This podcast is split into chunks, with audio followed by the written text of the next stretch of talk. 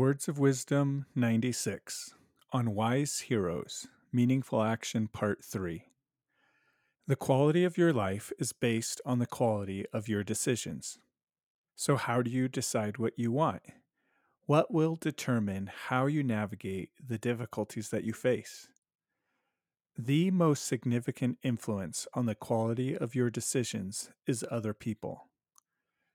Choose to model your life after people who have the virtues you desire of love, purity, courage, knowledge, and transcendence.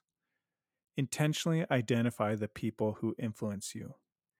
Think carefully on how people handle sex, money, and power. These threefold elements communicate the depth of someone's heart and reveal wisdom or foolishness. Seek to minimize the influence and exposure of foolish friends in your life. Foolish friends are people who do not have the character you respect or admire. Seek out wise heroes, dead and alive, to learn and grow from.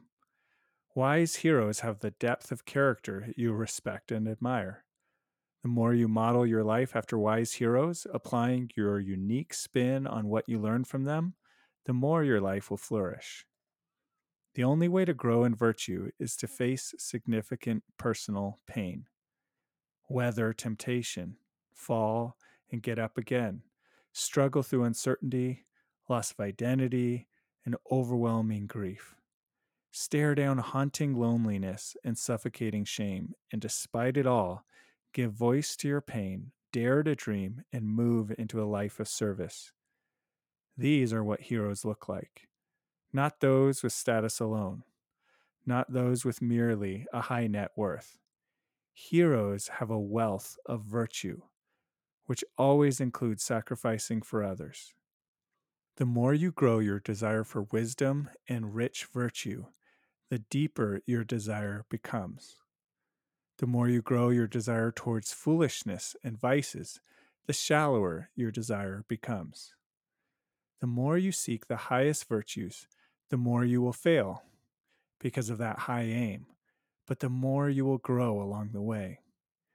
Having wise heroes helps you identify what good looks like and clarifies when you stray from the narrow way of wisdom. Quotes There is no selfhood where there is no community. We do not relate to others as the persons we are, we relate who we are in relating to others.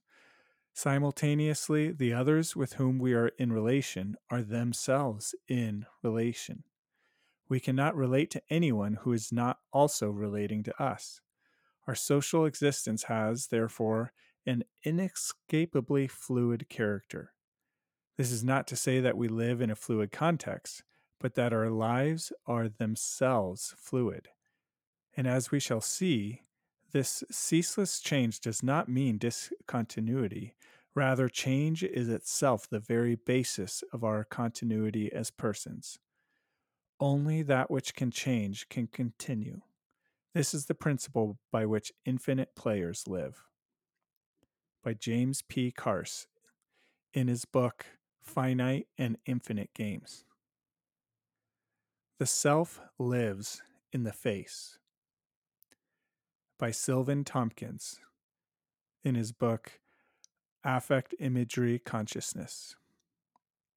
Questions Who has the kind of character that you want that is currently out of your reach? Consider someone whose face communicates a virtue that you desire to grow in, such as depth, joy, or courage.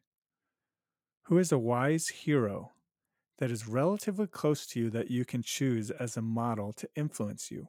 How can you spend time with them? Who is a wise hero that is dead or far outside your sphere to choose as a model to influence you?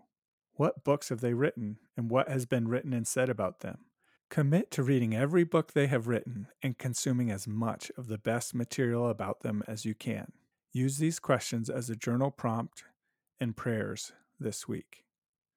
End note you live in an interconnected web of community, people dead and alive that are influencing you.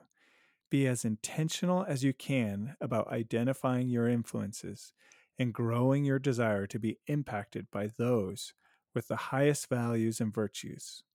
Live wisely, Josh.